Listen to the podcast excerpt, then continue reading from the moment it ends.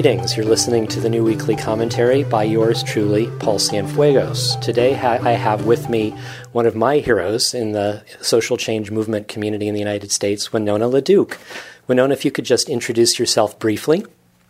Hey, uh, Binesi Kwenda Jinakaz, Makondarim, it's Winona.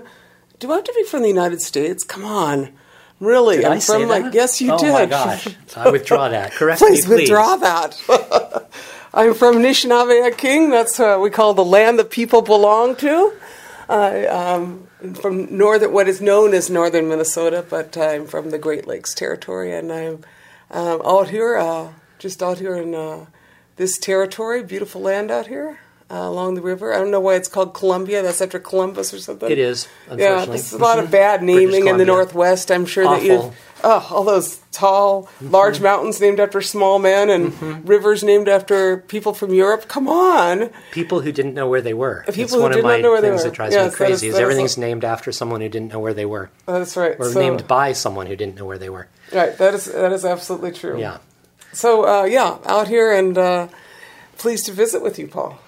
So um, it's a pleasure to have you in Portland, Oregon. And um, I wanted to ask you a question that I'm always really curious about, which is that Native communities claim Native sovereignty, um, which has its own specific kind of problematic definition in the United States.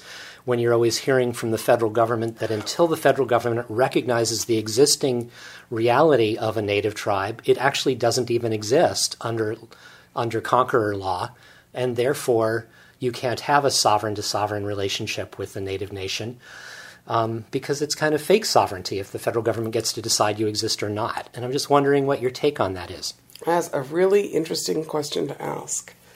So this is what I think: is I think that uh, people are our indigenous nations, our Anishinaabe people, um, that we have a relationship with the Creator. We have a covenant uh, with Mother Earth, a covenant with all our relatives, whether they have wings or fins or roots, paws.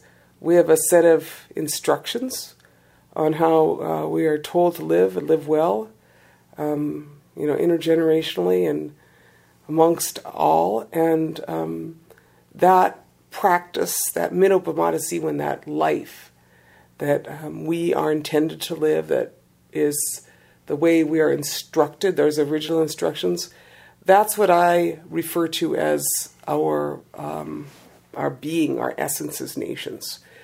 That is what I would say that, you know, our, uh, you know, under international laws, your rights to continue that which the Creator gave you as you practice and your territorial integrity, your rights to your language, your rights to your, you know, spiritual practice, your rights to control your economy and your political um, systems of government, your, you know, those, as recognized in international law, um, in, you know, originally coming from yourself and from the Creator, um, and the practice of that, that end, that is your sovereignty.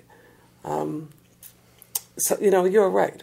I'm not someone that believes in the in the uh, you know the federal recognition of tribal governments. There's a lot of people that are never going to be federally recognized, and they existed prior to the United States. And um, in fact, the IRA government structure that the the United States government really likes to talk to the tribal governments, nation to nation, like 550 recognized tribes. That is a federal interpretation of who Native people are. Well, the U.S. government created the tribal governance structure, right? I mean, that was not that the was an IRA imposed government structure. Yeah, the IRA government structure is in, an imposed structure. A lot of our nations have traditional forms of government that have existed since time immemorial. I don't know what that phrase "time immemorial" means. A long time ago.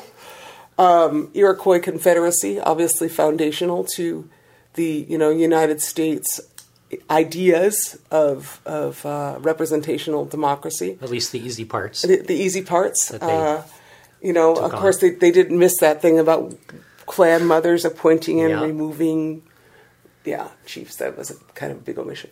Um, you know, the the uh, Ogama, the you know the leadership of the Anishinaabe people, the uh, councils of the Lakota Nation.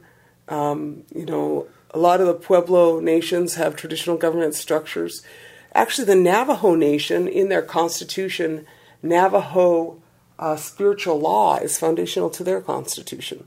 So um, there's a lot that has been retained, some of it has been adapted to deal with white people paperwork and governance systems of federal government and you know state government government to government relations in in this. And so in some places you have um, you know traditional government and then the IRA governments. Um, you know I think that tribal governments have uh, and indigenous government systems have worked really hard to try to make things work and uh, within the structure of law that is um, accepted by the feds, or I think just to survive. Just to survive. I mean, because you know, for instance, I was at the United Nations in 1977, the first UN Forum on the Rights of Indigenous People. I was a very young woman. I went there at 18, and I witnessed the great leaders. I, I witnessed the Tadodaho of the Iroquois Confederacy speak to the UN. Wow. You know, I saw,